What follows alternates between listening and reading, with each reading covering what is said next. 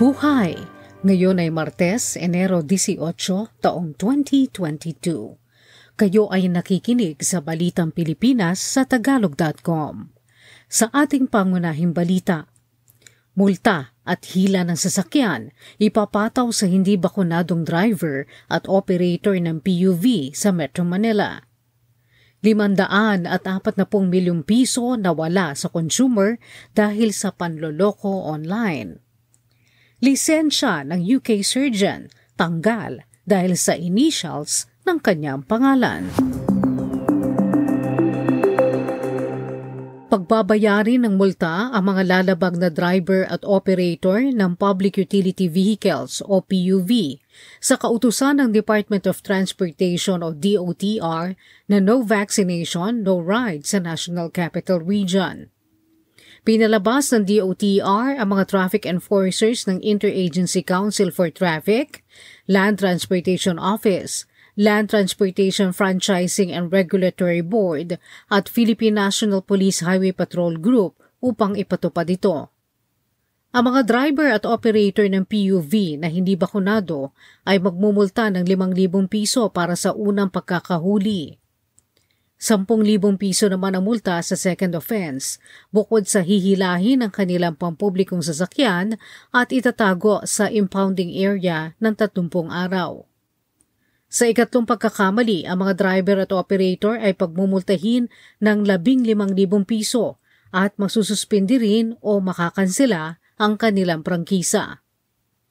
Sa unang araw ng implementasyon ng kautusan, isandaan at anim na pong pasahero ang pinigilang makasakay ng PUV dahil walang vaccination card. Una rito, nagpalabas ang DOTR ng Department Order na nagsasabing ang mga fully vaccinated lamang ang maaari makasakay ng pampublikong sasakyan sa loob at papunta at paalis ng Metro Manila. Hindi naman kasama sa kautusan ang mga hindi mabakunahan dahil sa medikal na kadahilanan o kailangan bumili ng mga mahalagang gamit o pagkain at serbisyo habang nasa Alert Level 3 ang NCR. Inatasan ng Department of Interior and Local Government o DILG ang mga pinuno ng barangay na alamin kung sino ang mga hindi pa bakunado sa kanilang lokalidad. Ito ay kaugnay ng kautusan naman ni Pangulong Rodrigo Duterte na pigilin o higpitan ng kilos ng mga hindi pa bakunadong individual. Inatasan din ng DILG ang mga pinuno ng barangay na mahigpit na i-monitor ang mga hindi pa bakunado at payuhan ang mga itong manatili na lamang sa bahay.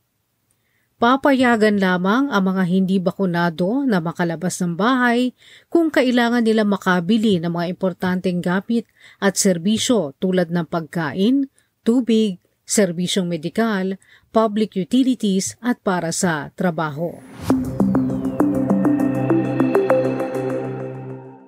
Kasama sa pinal na listahan ng mga kandidato sa pagkapangulo si dating Senador Ferdinand Bongbong Marcos Jr. kahit na may nakapending pang disqualification cases laban dito. Dalawa na sa mga petisyon laban kay Marcos ang dinismiss ng COMELEC 2nd Division. Lima pang petisyon na nagpapakansela ng Certificate of Candidacy ni Marcos ang naghihintay pa ng resolusyon kung hindi makakakuha ng substitute candidate ang partido ni Marcos na Partido Federal ng Pilipinas, mawawala ng saysay ang lahat ng mga boto para kay Marcos sakaling madiskwalipika ito. Ang kapalit na kandidato ay kailangan ding kaapelido ni Marcos.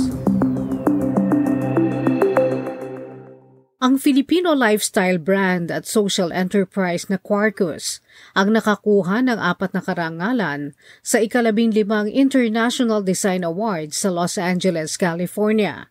Ang International Design Awards ay isang taunang kompetisyon na kumikilala sa mga henyo sa disenyo sa larangan ng arkitektura, interior design, product design, graphic design at fashion sa buong mundo. Ang Quarkus ay pinangungunahan ng Chief Product Designer na si Repi Ramoso.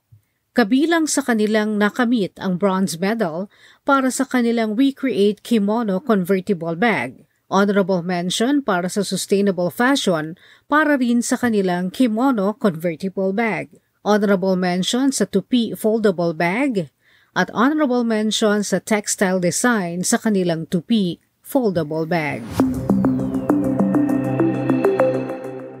Sa balitang pangkalakalan, Limandaan at apat na pong milyong piso ang nawala sa mga consumer dahil sa panluloko online ayon sa Bangko Sentral ng Pilipinas. Mula 2020 hanggang 2021, may 42,456 na reklamo silang natanggap mula sa mga biktima ng phishing, identity theft, malware attack at iba pang uri ng panluloko na tumatarget sa mga taong nagsasagawa ng pinansyal na transaksyon sa internet. Karamihan sa mga kasong ito ay isinara na, subalit mahaba at mahirap ang proseso. Gayon din marami sa mga reklamo ay hindi pabor sa customer ang naging resulta. Sinabi ni BSP Governor Benjamin Jokno na kailangang ipasa na Financial Consumer Protection Act para maiwasan ang mga ganitong scam. Inaasahan ng Bangko Sentral ng Pilipinas na makakapagsagawa na ng buong operasyon ang unang anim na digital banks sa taong ito. Ang mga bangko maglilipat sa digital banking operation ay maaari magsimula na sa unang tatlong buwan ng 2022. Inaprobahan lamang ng BSP ang anim na lisensya para sa mga digital bank at isinara na ang mga bagong aplikasyon hanggang sa katapusan ng Disyembre taong 2023. Nag-aalok ang pamahalaan ng iba't ibang programa upang matulungan ang mga micro, small at medium enterprises o MSMEs para mailipat sa digital ang mga negosyo ng mga ito sa harap ng pandemya. Ayon sa Department of Trade and Industry, mayroon silang DTI Control Plus B's Reboot Now na programa na nagbibigay ng libreng webinar para sa nagnanais na mag-digital na sa kanilang negosyo. Bukod sa mga programang tumutulong sa mga MSME, ang gobyerno ay bumuuri ng Youth Entrepreneurship Program para masuportahan ang ideyang magnegosyo ang mga kabataan at matulungan silang maging produktibo sa ibayong dagat. Naglabas na mga abo at bato ang bulkang Hanga Tonga Hanga Hayape sa Pacific Island nation ng Tonga, Polynesia noong Enero 15 na lumikha ng tsunami patungo sa mga isla sa Pasipiko. Ito ang pinakamalakas na pagputok ng bulkang nasa ilalim ng dagat simula noong AD 1100 Baksak pa rin ang komunikasyon at hindi pa malaman ang kabuang pinsala na nilikha ng pagsabog ng bulkan. Nanawagan ng tulong para sa pagkain at inumin ang mga mamayan ng Tonga. Sa pangunang pagsisiyasat, walang masyadong pinsala sa buhay pero wasak ang mga daan at tulay sa Tonga. Isang babaeng British naman ang sinasabing nawawala. Balita sa palakasan Kinensela ng China ang balak nitong magbenta sa publiko ng tiket para sa Winter Olympics sa Beijing. Nag-aalala ang China sa tumataas na bilang ng COVID-19 cases sa bansa, makaraang makapagtala ng 200 at 23 bagong impeksyon, tatlong linggo bago magbukas ang Winter Olympics. Papayagan pa rin ng bansa ang manonood sa Winter Olympics pero pipiliin na lamang ang mga ito. Sa balitang showbiz, isang Pilipinong gumagawa ng pelikula ang napiling lumahok sa 44th session ng Cine Fondacion Residency Program ng prestihiyosong Cannes Film Festival sa France. Sinabi ni Alvin Bellarmino na ipinasa niya ang kanyang proyektong RIA noong Agosto 2021 at napili bilang isa sa mga semi-finalists. Ang residency program ay magsisimula sa Marso 1 hanggang Hulyo 15. Sa balitang kakaiba, Napakagaling na siruhano ni Dr. Simon Bramhall at kinikilala sa larangan ng medisina sa Britain. Pero isang pagkakamali noong 2013 ang naging dahilan para masuspindi siya sa trabaho. At ngayong taong ito ay tuluyan ng tinanggalan ng lisensya sa pagiging doktor.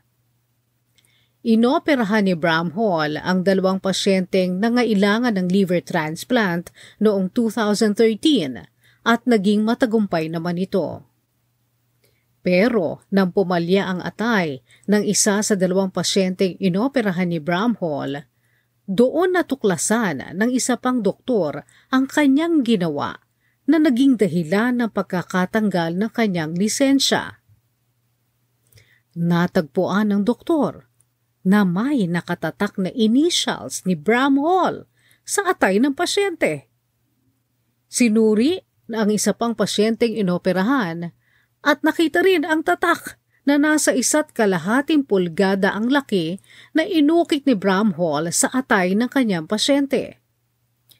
Kinasuhan si Bramhall ng dalawang counts ng assault, pinagmulta ng 10,000 pounds at pinag-community service ng Medical Practitioners Tribunal Service o MPTS ng UK noong 2018. Ngayong taon, nagdesisyon ng MPTS na tuluyan ang tanggalin ang kanyang lisensya sa pagiging doktor. At yan ang kabuuan ng ating mga balita ngayong Enero 18, 2022 para sa tagalog.com. Basta sa balita, lagi kaming handa.